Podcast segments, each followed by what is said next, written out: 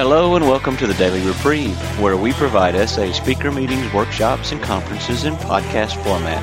We are an ad-free podcast. If you enjoy listening, please help us be self-supporting by going to donate.thedailyreprieve.com and drop a dollar or two into the virtual basket. Please consider donating monthly by clicking the Donate Monthly button.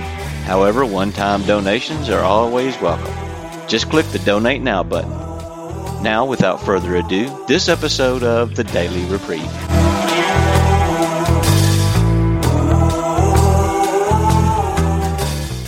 Hey everyone.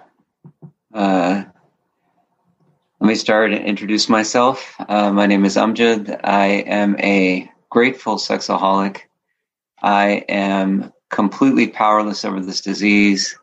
I have a fatal, incurable disease uh, that will kill me, and there is no known cure. And uh, that means I just got to keep on coming back. And so I'm just really grateful uh, to be here uh, to share my experience, strength, and hope. And uh, I have no idea what God will reveal today.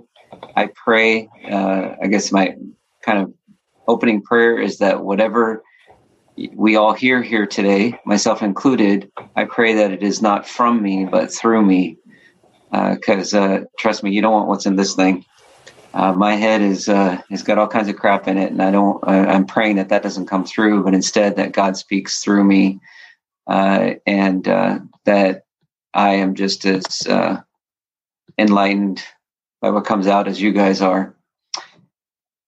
So, uh, with that, I guess uh, just uh, if I can uh, kind of open with the Serenity Prayer real quick. I may, uh, I just want to ask God to grant me the serenity to accept the things I cannot change, the courage to change the things I can, and the wisdom to know the difference. Thy will, not mine, be done. So I had, uh, I guess, in full disclosure, I didn't do a whole lot of preparation because, again, I didn't want this to be from my own uh, own mind. I didn't want to wow everyone uh, with some great, uh, you know, eloquent speech, but rather wanted to focus on just uh, seeing what God reveals uh, today. So, on this topic of desperation, I've just been reflecting on it over the last few days, and um, you know, a few a few stories from my from my story come to mind. But I'll just start with a, I guess, a brief history for me uh, I came into the program in December of 2005. And uh, I, unlike a lot of stories, I was not discovered. There wasn't any great discovery. There wasn't any uh, traumatic event that brought me in. Uh, I just got sick and tired of living a double life, uh, addicted to pornography and masturbation. Uh, I actually didn't even consider masturbation a problem. It was just the pornography that I wanted to get rid of and so I, um, you know, I I was just sick of it. I was sick of hiding, and uh, you know, I at the time I was working a second job uh, in in efforts to just make a little extra money, a little extra cash, because uh, we, you know, we're really tight at that time. I had two small children. Well, we have two children. They were small at the time, and uh, I would go to this second office after work and I would be there for about four hours away from my kids, away from my wife, uh, you know, just uh, supposedly working. And I would spend three of those hours binging on pornography and only charging one hour to the client. And uh, so I really wasn't, I was, you know, I was spending all this time away from my small children and uh, leaving my wife to fend for herself against these two really hyper kids. And at the end of the day, I wasn't even doing the hours that everybody thought I was doing.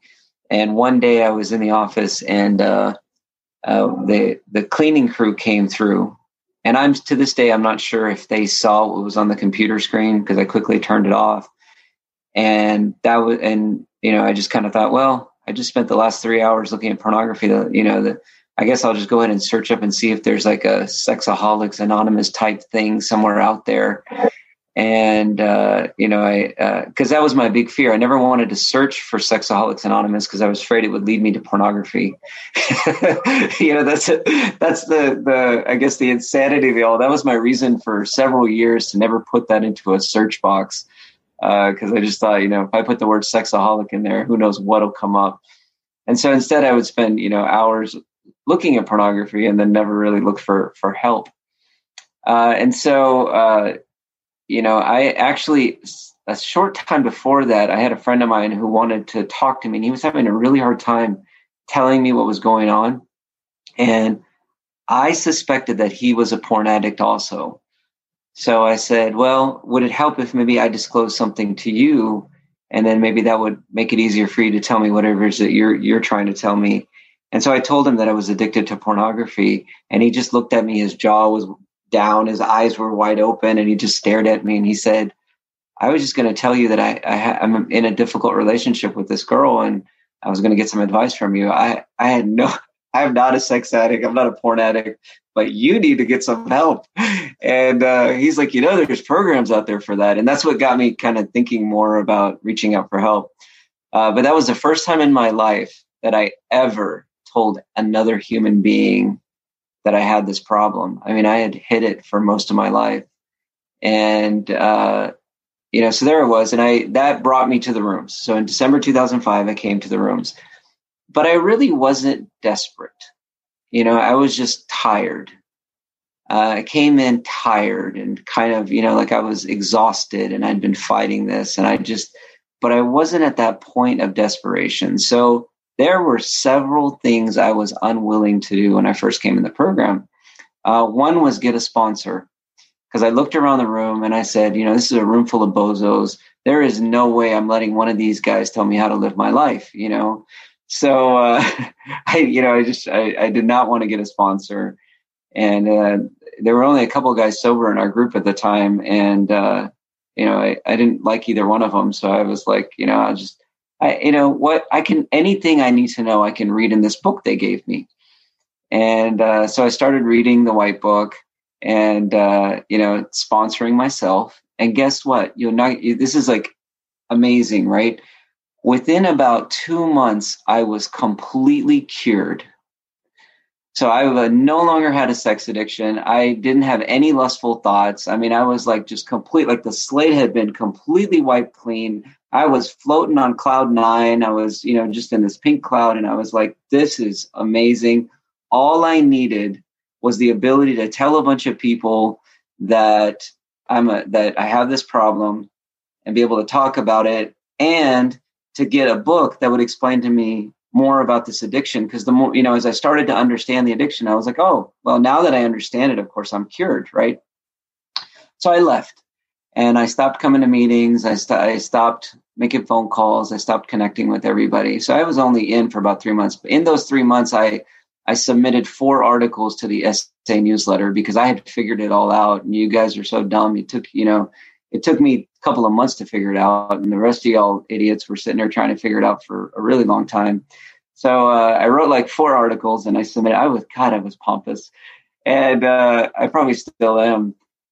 And, you know, uh, got, you know, somehow they published those. And uh, I was really mad because they wouldn't, they wouldn't give me credit like they wouldn't put my name on the bottom of it, which was a, a fake name anyway. But I was really upset that they wouldn't give me credit because I was trying to be famous in this uh, anonymous program. And so, uh, you know, I, I, I, stepped away from the, the, the fellowship. And a few months later, when I was, you know, at 10 months, I came crashing and burning down. And I started binging like crazy. I was, um, you know, binging uh, like I mean, it was so bad. I had it hadn't been that bad in in years. Uh, you know, I would my wife would go to the restroom. I would get on the computer real quick, try to see some porn, log off. You know, I mean, it was just like uh, my kids would be in the room. They would turn and look the other way. I would log on the computer and try to find some porn. You know, and it's like uh, my young son uh, at, at, the time that the boys were uh, probably two and three, uh, no, four and five. And my four year old saw something on the computer and he's like, you know, what's that? And I said, oh, I'm looking at fruit. And I started searching up watermelon and other things. And I was like trying to explain to him that it was this fruit that I was looking at, uh, different kinds of melons. But that's not really what I was looking at. So, you know, I, but I was trying to just distract him. But again, it was because I, you know, really wasn't that desperate. So I finally came into the, you know, came back crawling into the room after a two week binge that nearly killed me. I was in so much physical and emotional pain uh, from that binge uh, that uh, you know I lost count of how many times a day I was masturbating and looking at pornography, not sleeping.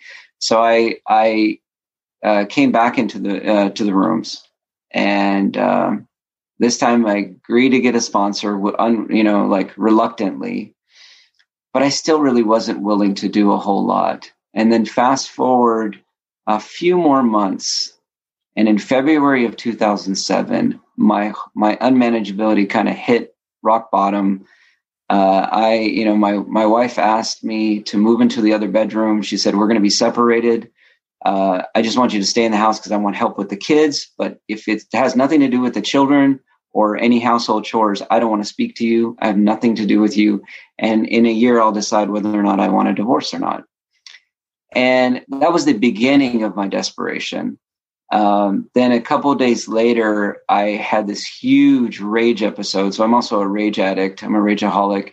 Had this huge rage episode, and um, you know, I had my my two young children, and I'm like slamming them up against each other. My mother-in-law is hitting me, trying to get me to drop the kids down. And uh, I yelled and screamed so loud, I loud I passed out. I wanted to leave the house and just go uh, on a rage drive and uh, my mother-in-law took the car keys and wouldn't give them to me and uh, when i finally came to uh, that was the point where i was like you know what i think the best gift i can give to the people i love the most is to just no longer be in their life. So i came up with a suicide plan for the sixth or seventh time in my life. I have at least four or five attempts. I was kind of recounting them the other day uh, from from high school all the way through, and uh, you know I came up with uh, uh my suicide uh, plan, uh, and I was just trying to figure out what would be the best day to do this, and um, my boss came up to me the next day and said um, said I need to talk to you. I don't know what's going on with you, but I don't want you to come to work tomorrow. I want you to take a sick day uh, call it a mental health day, whatever it is, just go home and just regroup because you are not yourself. And I don't know what's going on with you. And I didn't realize it was that apparent because I thought, you know, it's like I thought I was so good at acting that nobody had this clue that I was just like such a mess. So I thought, great, now I have the day off. What a perfect time to kill myself. And uh, out of out of, I guess, like a last ditch effort of desperation, I went to a meeting that night. And in the meeting, my, uh, my sponsor said, You look like crap. What are your plans tomorrow?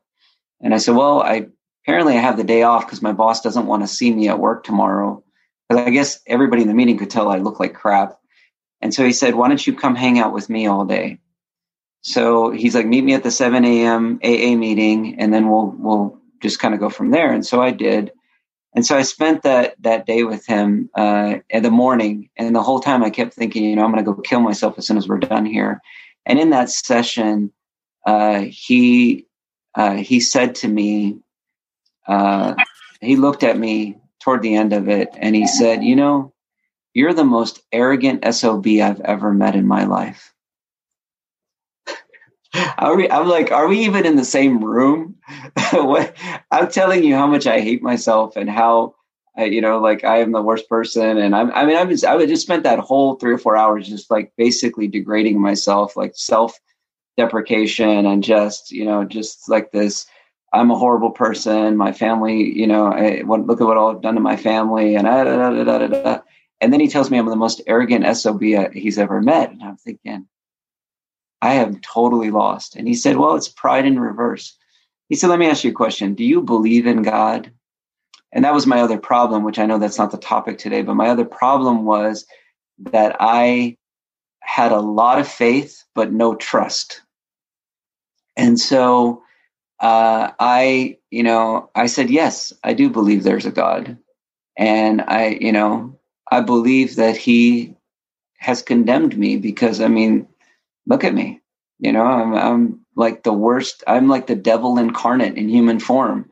Uh, it, it, and he he looked at me. See, see, that's it right there. You are like a tiny ant who has crawled up into the throne of God. You're flipping God off, like giving God the finger and telling him, F you. You had no idea what you effing did when you made me.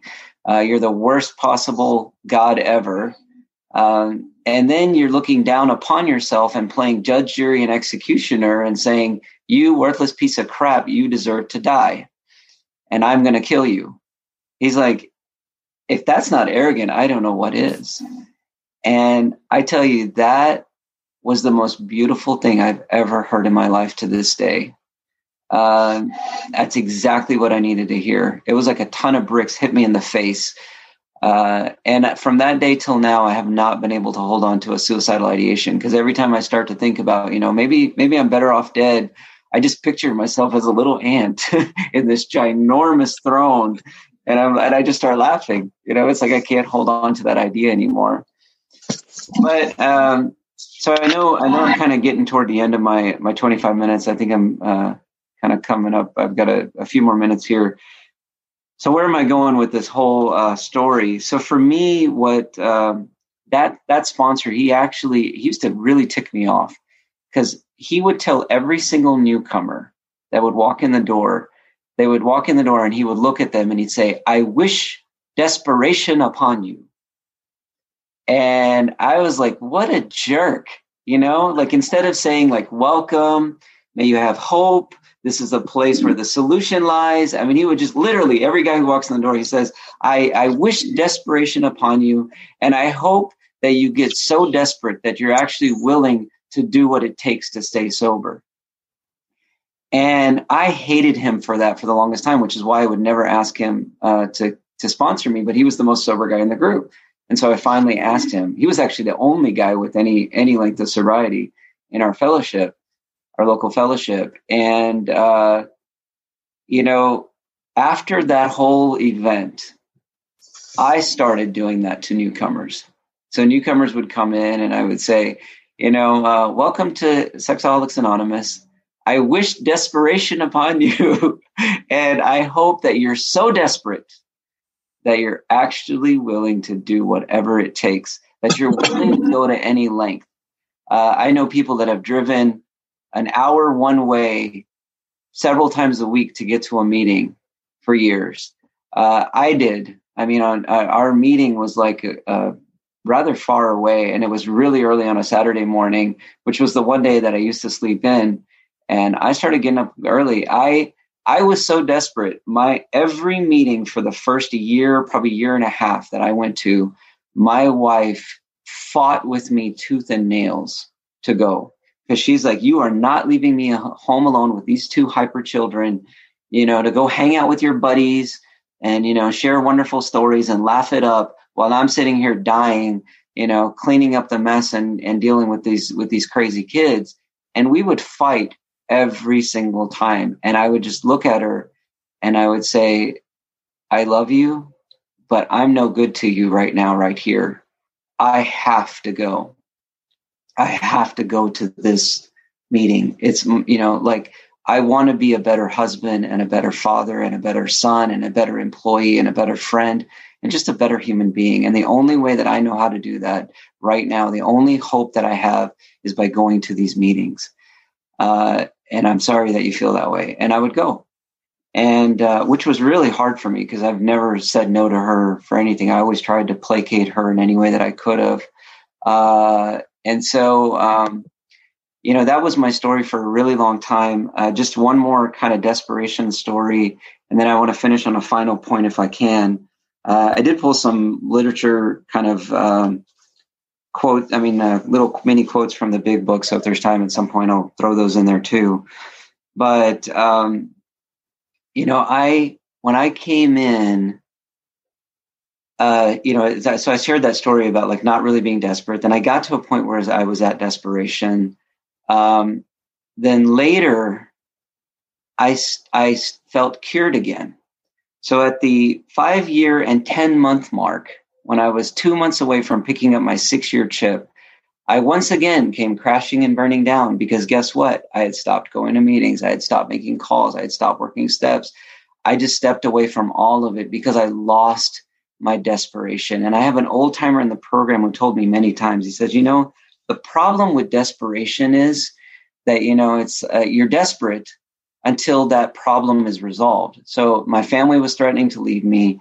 I was actively uh, dying in my addiction.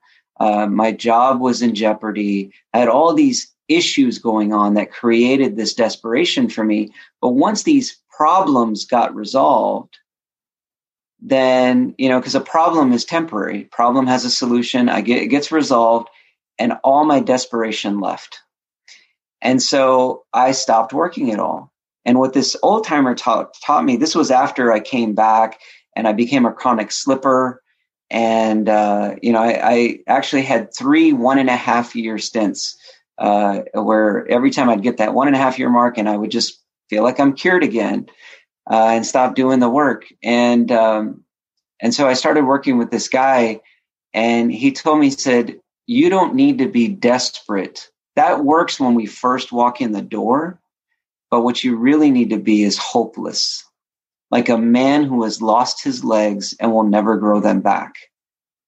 That's the kind of desperation you need to have.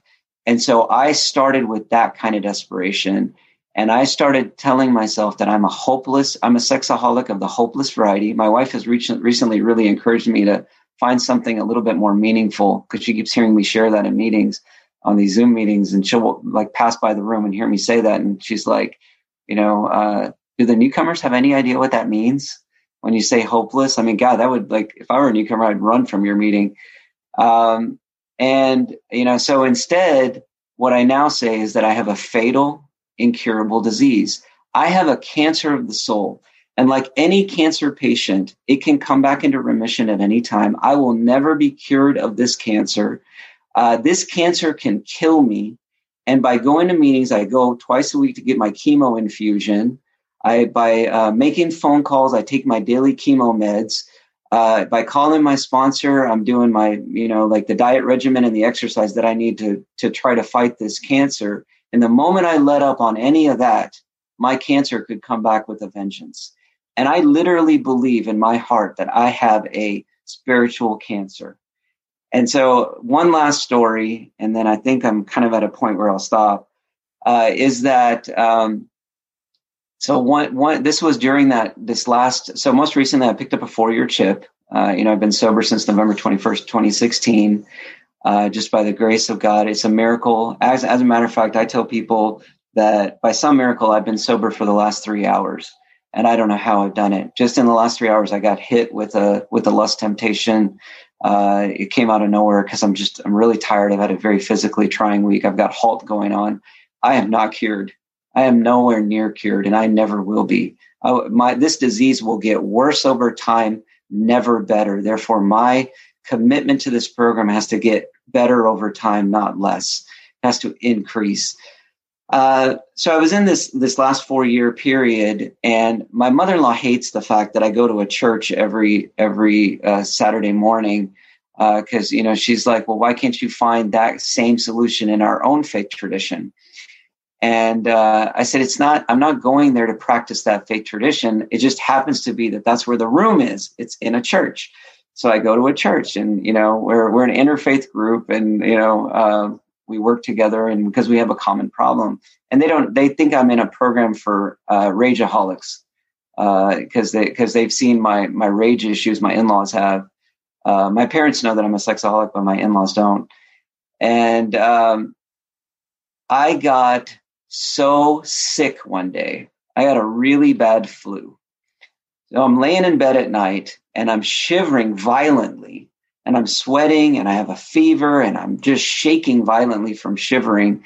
I'm having these, you know, like uh, cold, um, uh, kind of just this reaction to just being really, really sick, coughing up, and just my face is draining. It's like Niagara Falls. I mean, you guys can appreciate that, those of you in Canada, right? I mean, it was like Niagara Falls was trying to come out of my face.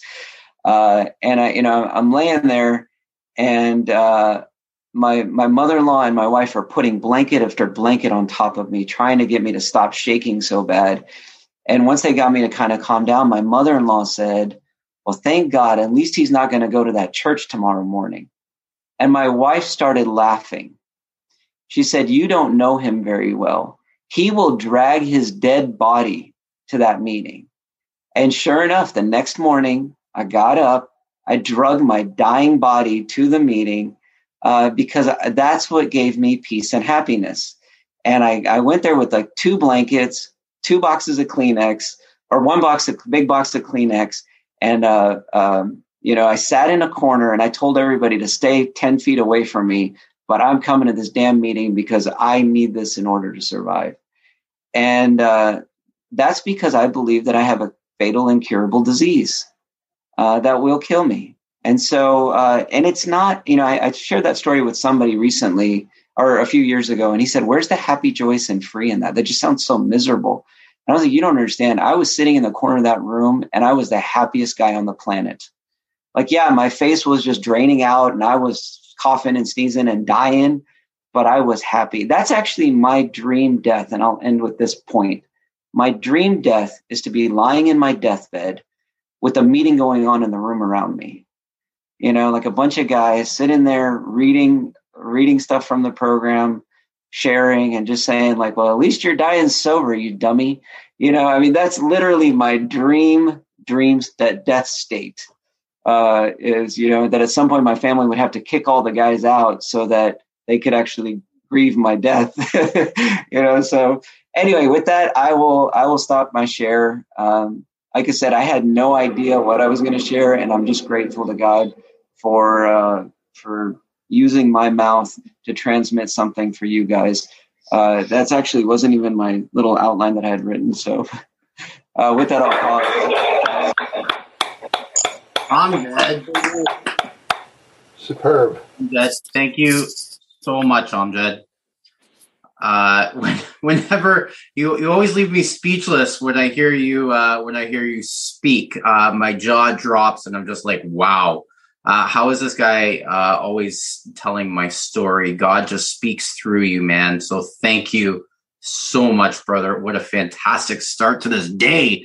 Um, so uh, we're going to go into the question and answer period of uh, this meeting. Uh, we'll do one question per person. The goal is to finish. Well, let's try to finish this meeting at uh, five minutes to the hour. Uh, just a few reminders in participation. We avoid topics that can lead to dissension or distraction. The emphasis is on honesty, recovery, and healing, how to apply the 12 steps and 12 traditions in our daily lives. No crosstalk, please. Crosstalk means interrupting, giving advice, or criticizing another person's share. If someone feels another is getting too explicit, uh, you may so signify by uh, either calling on the host or just raising your virtual hand or messaging me directly. At which point, I will consult the group for group conscious conscience. Uh, please unmute before asking your question. And uh, you can uh, ask a question by raising your virtual hand, and I will uh, call upon you. John T. from New Jersey, you're up, brother. Good morning, everybody. Thanks for being on this conference. Uh, I got a question for you. I'm new to the program. I've been in SAA for about four years, but SA for about five, four months. How do you know when to? Uh, I don't have a sponsor yet. I'm guilty of that, uh, and home group either. But how do you know when to start your day count again based on a, a lust hit? I've done that myself a couple times and I'm just curious to hear what uh, you might say because I know you say you had a lust hit this morning. So thanks. All right. Yeah. Thanks. Uh, so Amjed Sexaholic again. Um, so that's an interesting question. I, um, um, for me, I guess it's uh, it's through a lot of prayer, uh, reflection, and checking with my sponsor. Uh, that's that's how I do it because I don't trust my own brain. Uh, many, many, many of time in my life, especially when during that period when I became a chronic slipper after I lost the, the almost six years. Um, I um, my brain will say, "Oh, well, you just lost your sobriety. You're not going to be able to reset until at least it's going to be 24 hours before you can start counting again. So might as well, you know, just make the most of this, you know." And then I'll just go absolutely insanely crazy uh, binging on pornography. I did that so many times that I, uh, the my personal rule is I do not reset my sobriety until I talk to my sponsor. Uh, you know, because I I just feel like, and my sponsor is just like I don't know, like it's you know, and he's like pray about it and figure it out kind of thing. Uh, I almost reset my sobriety uh, uh, back in I think it was January. I had a close call with uh, Facebook, which I n- never go on, but somebody sent me a link and I clicked on it. Uh, uh, and it, instead of taking me to, to the the post that this person was trying to share with me, it took me to my friend requests, and that just kind of led down a rabbit hole. And it scared me. It really scared me, and uh, I felt like you know the the three parts of the three definitions of sobriety are no sex with self, no sex outside of uh, marriage, uh, uh, and and no and progressive victory over lust. So I said, "Wow, I don't even know if I'm having progressive victory over lust." And so I asked my sponsor, and my sponsor basically kind of said to me, said, Well, first of all, I do, I, as your sponsor, feel like you are having progressive victory over lust. And two, it sounds like you kind of want to be a martyr because you're seeing these other guys reset their sobriety and you're sort of like trying to sabotage your own sobriety so that you can make these other guys feel better about their sobriety. Um, I did at, I had reached about a three and a half year mark when there was just this one event that had happened that just haunted me so much over the course of two of a year and a half that I prayed a lot about it, uh, reflected on it. I asked some members of the program that I trust that have long term sobriety. I asked my sponsor, and I did actually change my sobriety date. So I went from three and a half years to two years.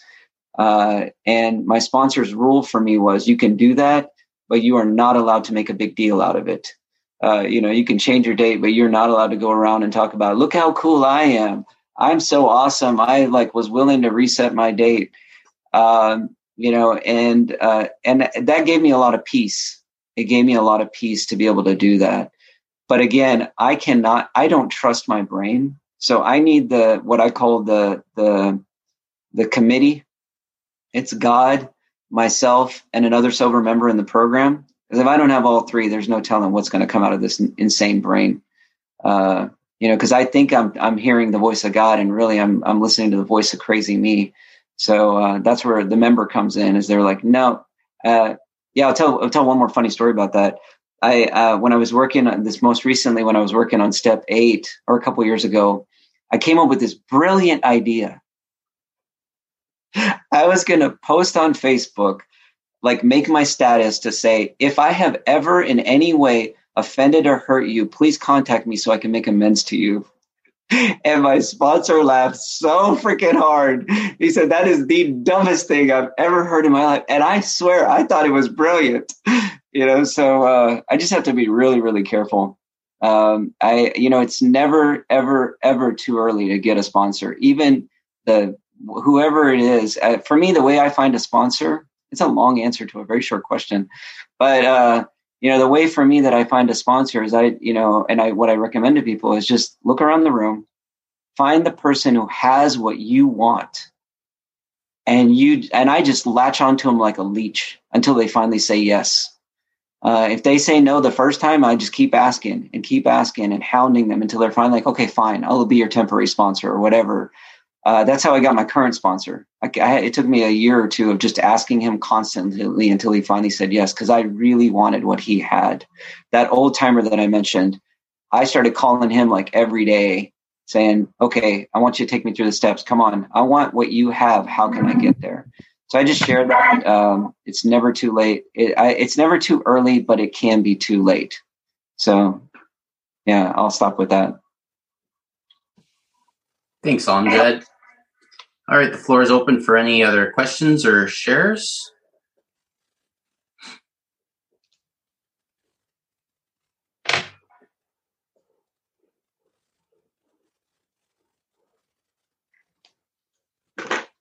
Yeah, Jason Holic Palace Overlust from Australia.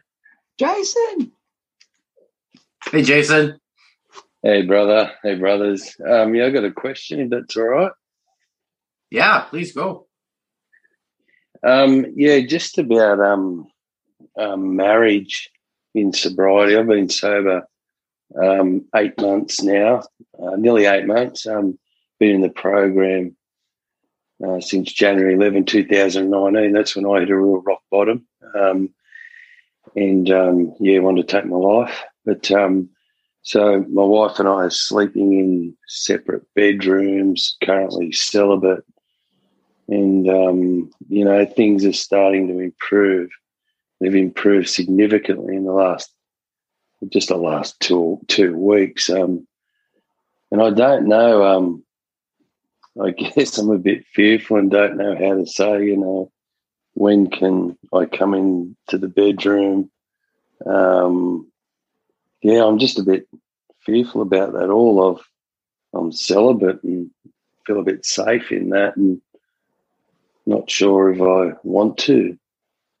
I've had enough sex to last me ten lifetimes. So, yeah, I, I don't. Um, maybe just some um, thoughts about, um, yeah, how do I bring that up with her? When is a good time? Um, I know I'm asking for you to pull out your crystal ball, but maybe just some comments about that if you can make sense of that, brother. Great to hear.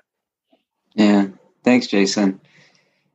So my, I'm going to answer that question in kind of a, around uh, sideways, uh, not directly. In that, uh, again, to me, it kind of goes back to the sponsor thing.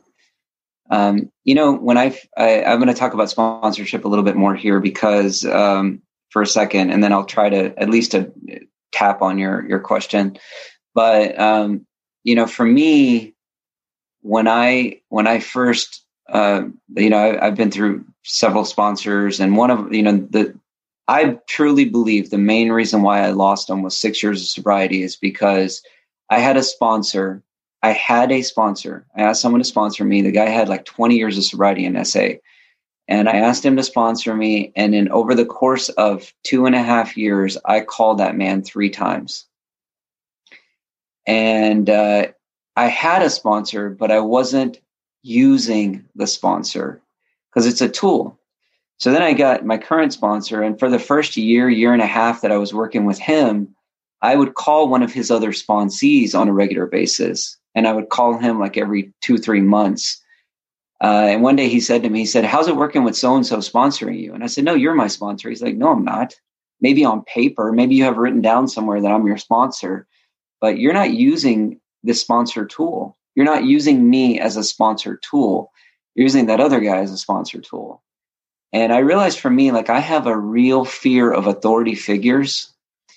And so anybody who I view as a boss, as an older brother, as a father figure, the sponsor to me kind of fits in that category. Somebody who can pass judgment on me.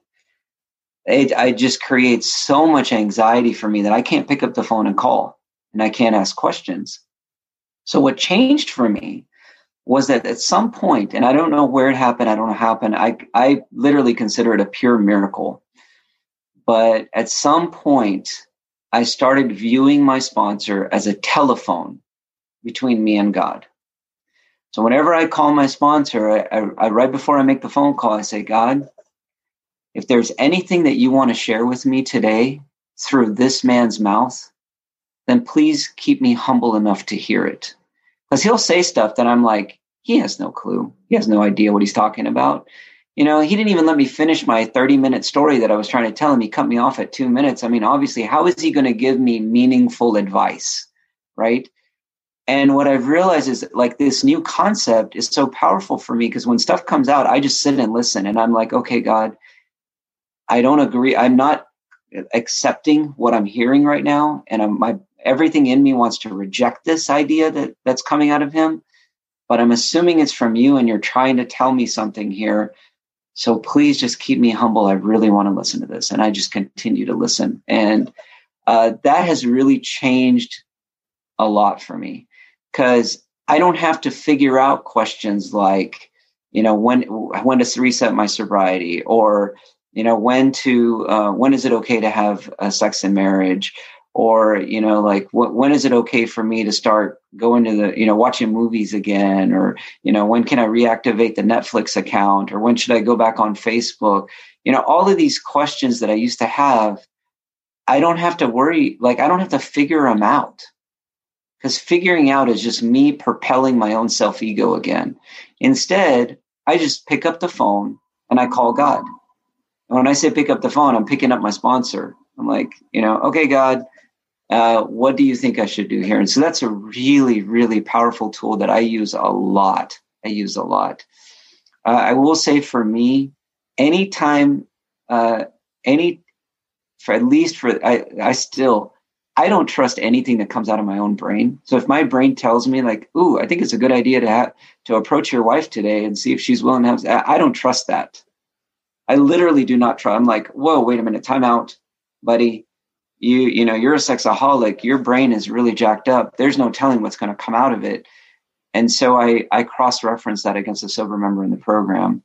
Um, and so i've at least for me like i've kind of in in marriage i've put a lot of that on my wife like i've just sort of leave it up to her and i ask god to sort of show me through her maybe if there's some uh something there that maybe you know mm. i'm missing but i i try to really stay in the in the passenger seat when it comes to uh, my marriage so mm. again long roundabout answer to your question but uh just felt like it was important to touch on that yeah, thanks, brother. Yeah, thanks.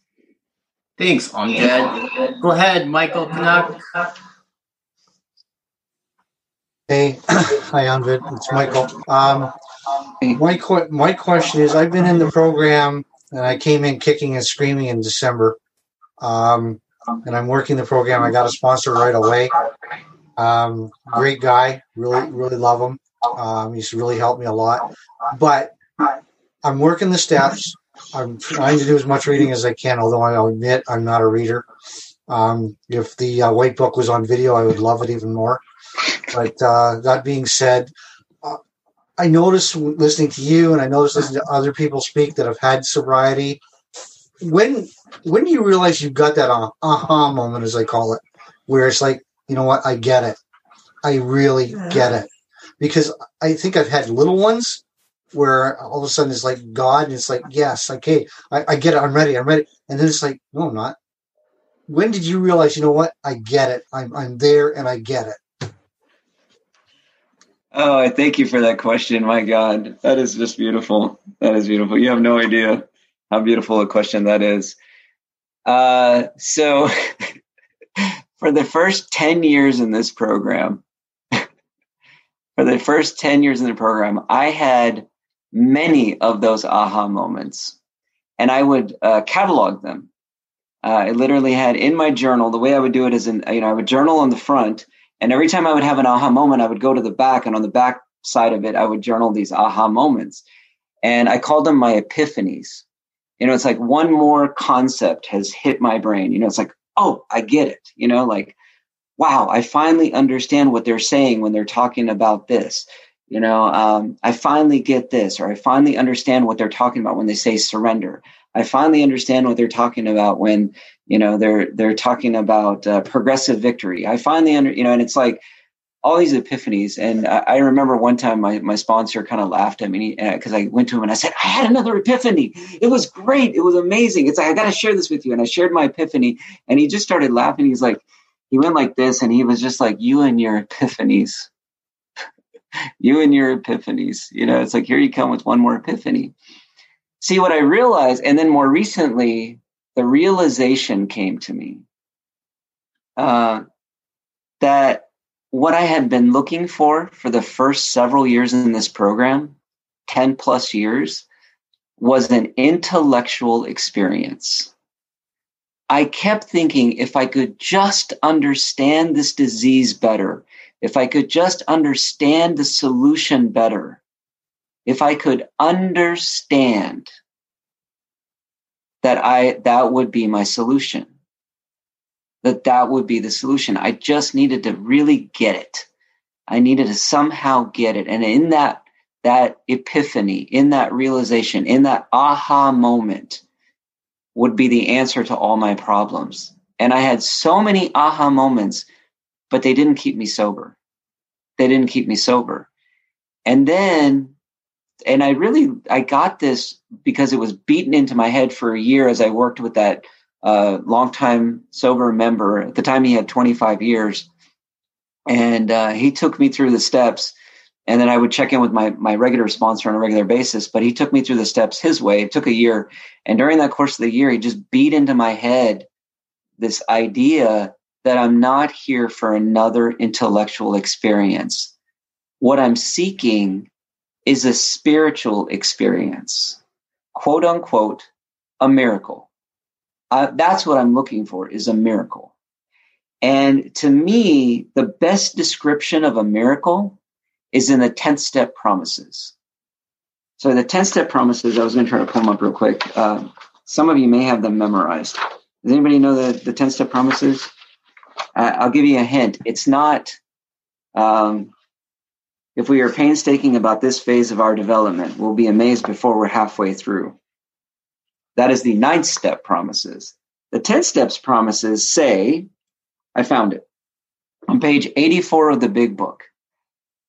And we have ceased fighting anything or anyone, even alcohol, and in my case, lust and rage. For by this time, sanity will have returned. We will seldom be interested in acting out. If tempted, we recoil from it as if from a hot flame. We react sanely and normally, and we will find that this has happened automatically. We will see that our new attitude toward acting out has been given us without any thought, without any thought or effort on our part. It just comes. That is the miracle of it. We are not fighting it, neither are we avoiding temptation. We feel as though we have been placed in a position of neutrality, safe and protected. We have not even sworn off. Instead, the problem has been removed. It does not exist for us. We are neither cocky nor are we afraid.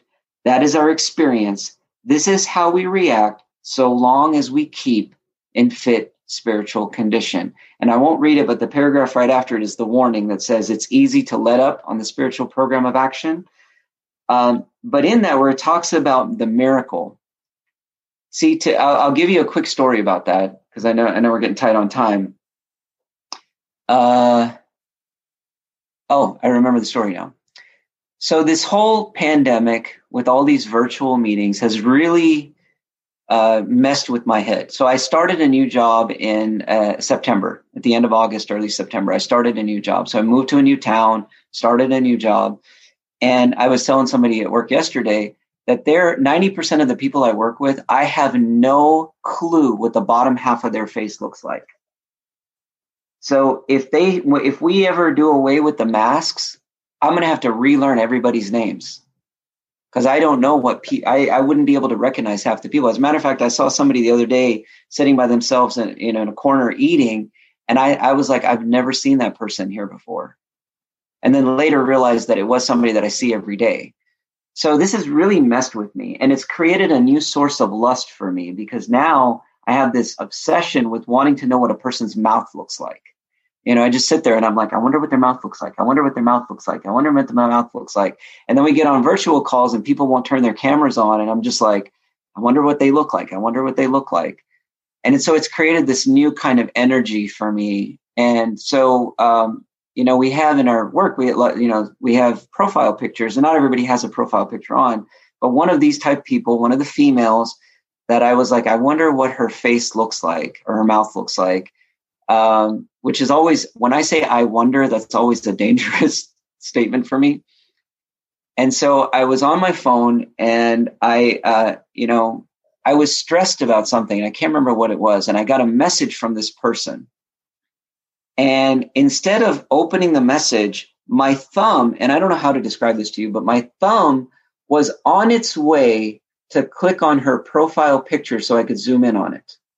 My thumb was en route to the profile picture. And when it got about an inch away from the phone, it was as if an invisible force pushed it away. Like literally just kind of tapped it away like that. And I know you might think I'm absolutely insane, but I'm telling you, like that's the experience I have. And I went like that, and my, my it's like my thumb missed the phone. So instead of clicking on the profile picture, it's like over here. And I remember sitting there just thinking, like, I didn't do that. I had nothing to do with that. None of my aha moments had anything to do with that. None of my years of uh, activity in this program and all the reading and all the meetings and all that, none, none of that had anything to directly do with that. That was a miracle. As a result of me having made a spiritual connection with my higher power. Somehow he got into my chest and made a change at that moment that resulted in my finger missing the phone. That didn't happen through all the aha moments that I had had over time. Um, so anyway, again, another roundabout answer, but uh, amazing question. Thank you for that. Thank you, thank you, Amjed. Okay, so uh, we'll take last question here from Samar, and uh, if we can just give it about three minutes, Amjed, I'll just let you know when it's uh, when it's time, and we'll uh, we'll go from there. So go ahead, Samar. Ask your I'll question. watch for your hand. I'll watch for your hand signals. I did prepare a virtual hand just in case anyone needed one. You wanted to raise your virtual hand. Anyway, go ahead. Uh, hello, everybody. This is Samar Sexaholic. Uh, thanks for this uh, amazing uh, meeting. Uh, thanks, Amjed, for your inspiring talk. I want to ask a question. How to deal with the hard times while you are uh, uh, walking, working the steps when you came to realize new things about yourself, new things about your attitudes and your behavior in the past, and a new explanation. Uh, it really hits my mind. Um, so shocked till uh, to the extent that I have, I'm going through bad depression. So uh, I just want to know uh, from your own experience how to deal w- with those hard times. Thank you. Uh, thank you for that question. Uh, so, couple, uh, two couple things, real quick. One, um, uh, yeah, thank you for that question. So, how to deal with hard times? Uh, first of all, for me, if I'm dealing with dealing with, then that usually is a sign that it's me, my self obsession, my self will, my power that is trying to deal with something. So, and, and that may not be how you meant the words, but it just triggered that memory for me that that I have to be very careful that I'm not trying to deal with anything because I don't. I'm not, I'm incapable. I am completely powerless and incapable. My life is unmanageable by me. I am incapable of dealing with anything that life throws at me. I am completely incapable of handling anything that life throws at me. So that's the first thing. Second thing is, uh, and I didn't share this earlier, but for me, I consider trying to stay sober a complete waste of time. You know, I ask this to newcomers all the time. I was like, well, have you, or somebody who calls me and says, man, I've been, I'm, I, I, slipped again. I said, well, have you been trying to stay sober? Yeah, I've been trying so hard. I'm like, there, what a waste of time. What a waste of time for me because I'm incapable of staying sober. That's what step one tells me is that I am incapable of staying sober. I'm incapable of dealing with depression and anxiety. I'm incapable of dealing with stress. I am completely powerless and my life is unmanageable by me. So then, wait a minute. So if I'm not trying to stay sober, what am I trying to do? For me, what I'm trying to do is I'm trying to find a connection with a higher power. That's what I'm seeking. I'm not seeking sobriety. I'm seeking a connection with a higher power.